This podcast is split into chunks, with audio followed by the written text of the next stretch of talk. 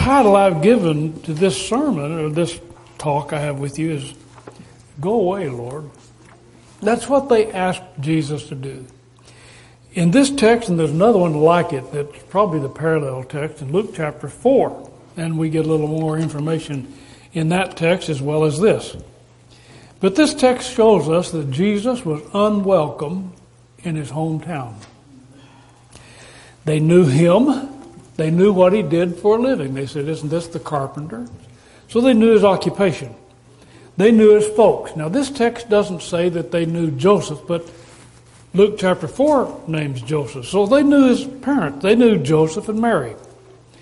They knew his brothers, James, Joseph, Simon, and Judas, and his sisters. From the text in Luke chapter 4, they heard him speak, and as he spoke, he spoke very eloquently to them and referred them to a passage in the book of uh, Isaiah. Now, when he finished talking to them, it says in this text and in Luke 4, they were offended in him. He hurt their feelings. He irritated them. They stumbled at what he had to say. They stumbled at him.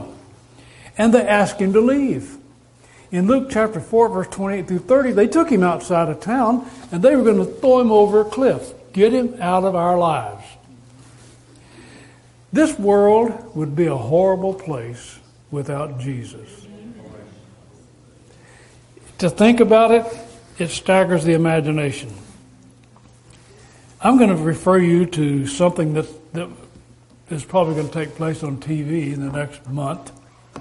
And it's a, it's a, it's a story called It's a Wonderful Life. And it stars Jimmy Stewart and Donna Reed. And it talks about, and it, it's actually from a book that was written by a fellow by the name of Philip Van Doren Stern in 1939. But this movie was made in 46 after the war. And it depicts what would happen if a good man, just one good man from one little town, was never born. His name was George Bailey. My, I want to tell you this. My family watches this show every year. All of, all of my kids, everywhere they live right now, they watch it, and the grandkids watch it too. So, George Bailey is thinking, what, wouldn't this be a better place if I had never been born? Now, that's what Job said, wasn't it? Job said in chapter 3, verse 3, and Job actually took it one step further. He said, I shouldn't even have a birthday. The day that I was born shouldn't even be around. He said, he said, let the day perish that I was born. So just think of this. He was so upset with himself being born, he said, don't even let that day appear on your calendar. And he said at verse 11, he said, Why didn't I die from the womb? Why was I ever born? He was in the throes of depression. Now, George Bailey got into that situation because he was head of a little savings and loan, and they came into some deep financial problems on Christmas Eve. And in trying to solve those those money problems, financial problems, he lived in a place called Bedford Falls. And for those of you who are kind of connoisseurs of this, there's a little town in upper, upper New York that claims that they were Bedford Falls. And every year they have they have a festival every year celebrating this this uh, movie. Anyway, he had inherited the savings and loan from his father, and his uncle was in the loan business with him. The uncle actually lost the money, but George took it upon himself that he had he had made the problems, and so he couldn't he couldn't bail everybody out. And he wanted he wanted so much in order to to make sure that everything went well that he said, he said, why was I ever born? And he went out on a bridge and he threw himself in the water. And uh, there was another fellow in the water before him named Clarence Odbody. And that was an angel. And George jumped in to save Clarence Odbody and brought him out. And the angel then gave him his wish that he was never born. So then, when George went back to town Christmas Eve, instead of finding the nice little hamlet that he was a, a part of, he found that, that his, uh, his nemesis, Henry Potter, who was the greedy banker, had turned the town into what is called Pottersville, and it was a slum. And the little houses that the savings and loan could have financed were not there. And so Bedford Falls had disappeared and become a slum rather than a, a nice little community. So he got, he's got his wish. And of course, the, the movie shows how that, how that worked out. The, the thing is, even though the saving of Old Bailey and Loan helped the community, the story is what would happen if just one good man was never born? The contemplation of a world without Jesus is as terrifying as that story if you watch it. And on a magnitude thousands of times worse than that which Bedford Falls endured without George Bailey. Jesus, by his presence in this earth, has exalted the human race. He has elevated morality. He has encouraged decency and honesty. He has inspired selfless sacrifice for the good of others. He has ennobled the sanctity of human life. He's provoked peace and he has instilled hope in the human heart. The world can ill do without him. We cannot do without Jesus. And if we were to ask him to leave, we would be in, in a horrible, horrible situation. On a personal level, on a practical day to day level, what would happen to us if we ask him to leave our lives? Don't, don't be around anymore. Go outside I have some decisions to make, and wait for me on the corner. I don't want you present when I'm going to do certain things.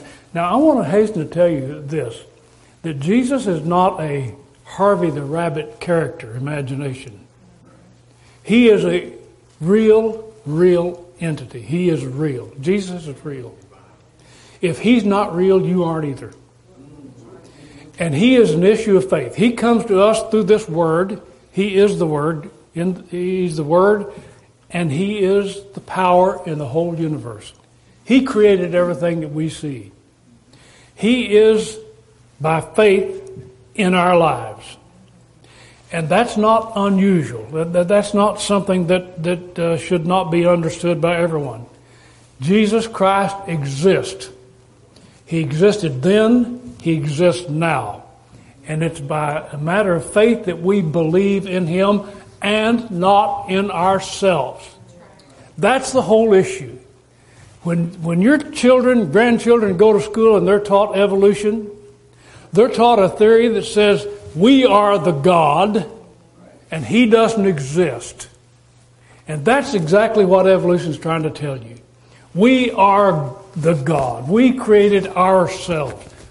The material body has nothing to do with who you are except this is what the vehicle God gave you to live in. One of these days you're going to lay this down and go on, but you won't disappear. You will not disappear. And you are here irrespective of what your body looks like. You are here. You are here because you are an individual. You are a soul and a spirit.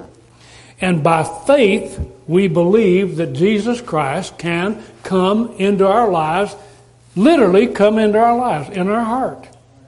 We believe him in him by faith. If we don't believe in him, that doesn't mean he doesn't exist. What if some, some shall not believe? Paul made the argument in Romans chapter 3. Shall their unbelief make the faith of God of no effect?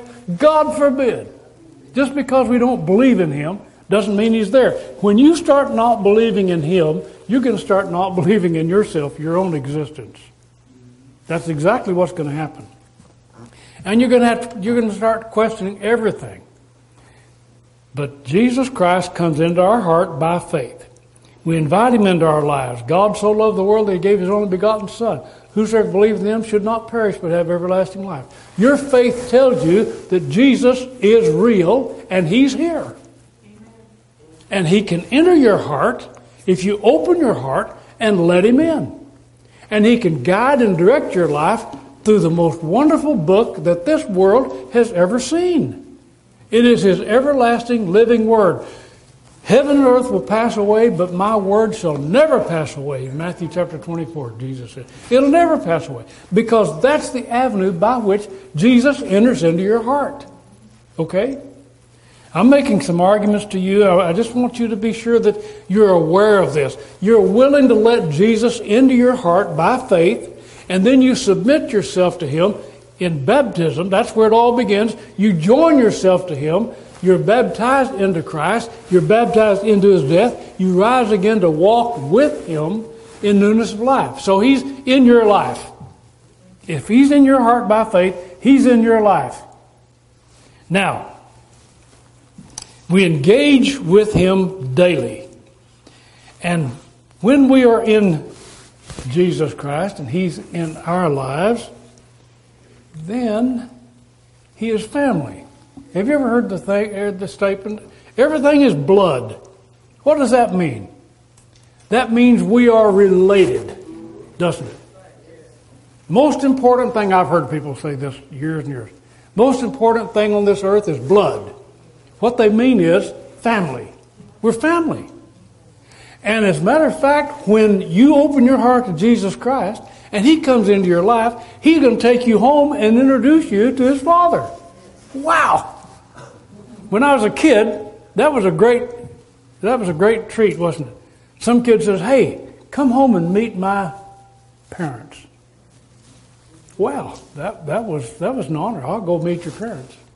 Jesus said, Come with me, I'll introduce you to my Father. Because we are related. You have invited me into your home, I'm inviting you into my home. Come meet my Father.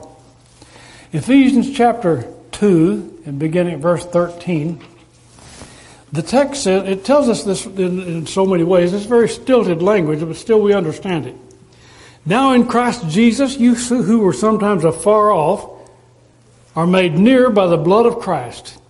He is our peace, who has made both one, broken down the middle wall of partition that was between us, took it out of the way, having abolished in the flesh the commandments in the law of, uh, uh, having abolished the enmity, even the law of commandments contained in ordinances, to making himself of two, one new man, so making peace, and that he might reconcile both unto God in one body by the cross, having slain the enmity thereby, came and preached peace to you which were far off, to them that are nigh, for through him we both have access by one Spirit unto the Father. Okay. Let Jesus in, he'll take you and introduce you to his Father. That's exactly what he's saying. You can get to the Father through me. And as a family, he is our brother, and it's a precious relationship. He's our brother. Jesus is our brother. He's your older brother. He's your bigger brother. And aren't you proud of him? I'll tell you what I am. I'm proud of everything that Jesus did. I'm proud of everything that he is. Ephesians or Hebrews chapter 2 verse 10 says it became him for whom are all things, by whom are all things, in bringing many sons unto glory, that's us, to make the captain of their salvation perfect through suffering. In other words, he's better than all of us. I had kids when I was when I was young young fella. I had kids that that uh, had older brothers. I didn't. They had older brothers, and man, were they proud of those boys. You ought to meet my older brother. He can do this. He can do that. He can jump this high. He can run this fast. He can do all these things. Proud of their brother.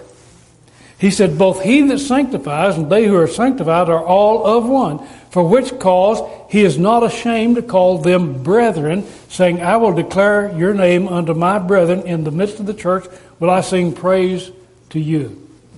You're part of the family, of the family of God, because Jesus has claimed you as his sister or his brother. And we should never be ashamed of him. Never be ashamed of Jesus. I know you're thinking, I'm not ashamed of him. We have to be careful on this point. Because sometimes we are. Sometimes we're ashamed to claim him that he's our brother. I heard something not long ago where someone said, well, they, they had a decision to make and they were talking to someone about a business decision. And in the business decision, the, the, the uh, person that was going to get involved in the business said, I, I, I have to go talk to Jesus about this first. And you know what the other people said? They, they, they sort of ridiculed that. Talk to Jesus. What are you, what are you, some kind of religious nut? What the person was saying was, I've got to go talk to my brother. I need, I need to get his advice. I need to know what he thinks about what I'm going to do. Are you ashamed to say that? That you need to talk to Jesus before you make a decision? That, that you need to get his advice too? Well, as the saying goes, Jesus is not our nerdy brother that doesn't have a family likeness that we're ashamed of. No, he's not. I'm proud of my brother. Are you proud of your brother? You say, well, you know, how can we be proud? Is it right or wrong to be proud? It's wrong to be proud of myself because I have nothing to offer. But it's not wrong to be proud of Jesus Christ. I'll show you that in just a second. Philippians chapter 2 verse 5 says, let, this mind be in you which is also in Christ Jesus, who being in the form of God, thought it not robbery to be equal with God, made himself of no reputation, took upon him the form of a servant, was made in the likeness of men, being found in fashion as a man, he humbled himself, became obedient unto death, even the death of the cross, where God also has highly exalted him, given him a name that is above every name, that at the name of Jesus every knee should bow. You know what? He's the one. He's higher than anybody. He's better than anybody. Now then, Psalms 34 verse 2 says, My soul shall make her boast in the Lord. I should be proud of God and I should boast about Him. That's what this text says. I should boast about Him. Psalms 44 verse 8 says, in God we boast all the day long and praise your name forever. So that's what I'm going to do. I'm going to boast about God. I'm going to boast about Jesus. Our brother's the best. He's the best. You know, it, it does, it's not hard for us to boast about individuals that, that we think are outstanding. We talk about our first responders. We talk about our military. We talk about uh, those who are in service to others, and we're proud of them, and we should be. And so we talk about the fireman or fire, the uh, man or woman who's in the, in the fire suit, and they go rushing into a burning building. And they come out in the smoke filled corridor and are carrying two little infants and leading a mother, bringing them to safety. And we applaud them. That's the most wonderful thing we've ever seen, and it is. But I'll tell you what, my, my friend, Jesus went into the jaws of hell by himself. And when he came out, he came out carrying all of us to safety. That's what he did. That's what my brother did. That's what your brother did. And I'm proud of that. My, bro- my brother died for me. He gave his life for me, and he gave his life for everybody else. Now, that being said, let's see, what did I do? Bob? That's it. Our brother's the best. He's the best. To us, Jesus is a genius. He's a genius. Not just a genius, he is the, the greatest genius. He knows more than anybody else knows. Now, I know people are going to argue, if they're evolutionists, they're going to say, oh, there are a lot of smart people that don't believe in Jesus. I, I'm going to tell you something. Most smart people believe in God. Believe that or not. Most smart people believe in a higher power. They really do. But aside from that, I believe that Jesus Christ is God in the flesh and was, and that He is God and that He knows everything. That if there's anything to be known, He knows it, and He knew it before anybody else knew it. He was from the beginning. Okay. He is the smartest, He's the strongest, He's the bravest. He's the gentlest. He's the kindest and nicest and most talented brother the world has ever known. He'll never embarrass us. He'll never disappoint us. He will never abandon us because he's our brother. Now, among the greatest and most acclaimed men and women of the earth, he towers over all of them. To whom can we compare Jesus? If he created everything, and I believe that he did, and I believe we can, I, I believe that can be demonstrated. I actually believe you can demonstrate God is. I believe that, and I believe that there have been a lot of arguments, a lot of atheists trying to disprove God, but uh, it all falls flat when you begin to talk about man as he is rather than the body that he lives in. When you begin to talk about man being able to use the brain, which is the most complex order on this earth that has ever been on this earth, how that you talk about the brain and what it does, you're, when you get when you begin to talk about evolution, you're talking about well, here's something that here's a mass of material that simply rolled along down through time and finally came up so that it can has the capacity to think about itself. Ha, sure it can. That it can think about itself? No, you think about the brain. You think about the brain, and you exist apart from your brain. You use your brain. Most of us do. Some of us do use our brains, but it's the most complex order in the world, organ in the world. God created that. If, if we think that we created ourselves, we're of all men most foolish. I didn't create me, God created me. My body, my mom and dad did that. But me, Bill, God created me. And I live in this body I'm not a toe, and I'm not a knee, and I'm not a foot, and I'm not the hind end. I am me. And this body belongs to me, and I can I have memory, and I have the ability to think abstractly. I can conceive of, I can look at my own brain. The brain is not me. I can do that. I can live outside my body, and I do. Because I can see what my body is. Evolution does not deal with memory. It does not deal with abstract thinking. It does not deal with what the mind can do and is. It does not deal with any of that. It just says, oh, look, here's how we tumbled down through time and we became who we are. That's foolish thinking. It's foolish thinking. God, it, it comes down to the Occam's razor concept. You either believe that the dumb, blind, material world created itself. For you to be able to believe that, you've got to think about how you got your mind, how you got your memory, how you got yourself. But anyway, that the, that the dumb, blind, sightless, mindless, undirectionless universe created itself, or that there's intelligent design is the mind, is the brain, does it have a design?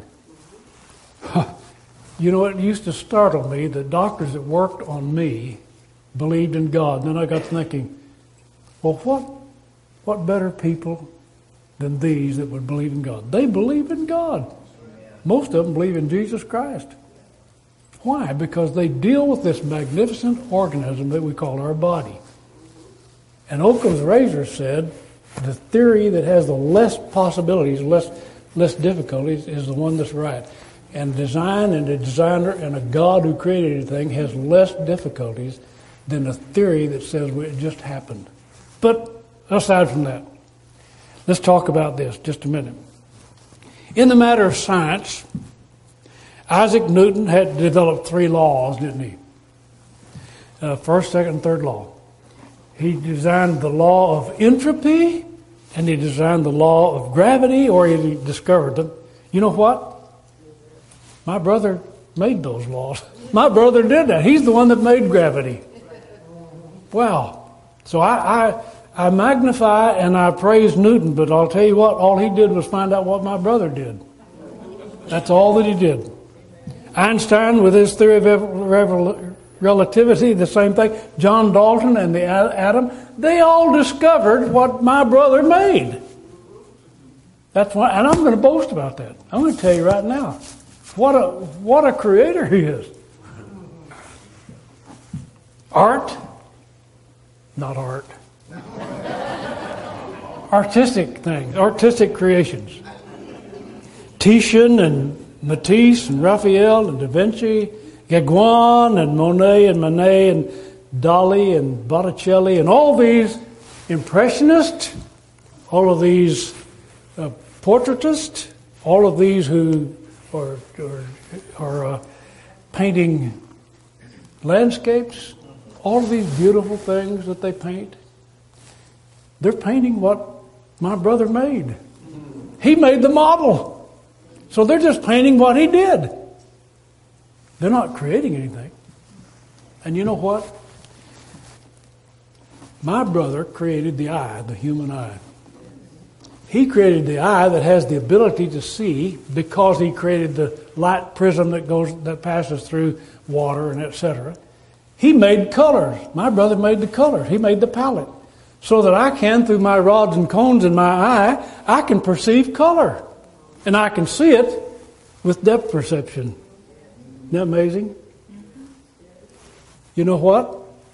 These, these masterpieces that we put up in our museums and people go and adore, they're adoring what my brother made. And these fellows are representing them, replicating them. We just recently discovered the, the uh, double helix in the DNA of the human body. My brother made that. He made that double helix so that genetically you can be who you are. He made that. He designed it. And it took us thousands of years before we can finally discover it. But it's been there all along. My friend, do not let Jesus out of your life. Keep him there. Keep him there. Don't ask him to leave. Don't say, Pardon me, Jesus, well, I've got some things I need to do that I think would embarrass you. Because he's not going to embarrass you. Don't say, Hey, I, I don't, I don't, I don't feel comfortable with, with this language that I'm going to use, but I'm going to use it. You know, I, I've preached for years, and sometimes a fellow will come along, and man or woman, and they'll use coarse language. "Oh, pardon me, preacher, I didn't mean that. I didn't know you're a preacher. You didn't insult me, but you sure insulted my brother. He didn't like that when you used his name to curse me. You didn't. My brother didn't like that. Don't let him out of your life. God help you keep him because he is your brother and he's the best. Let's stand and sing our song of invitation.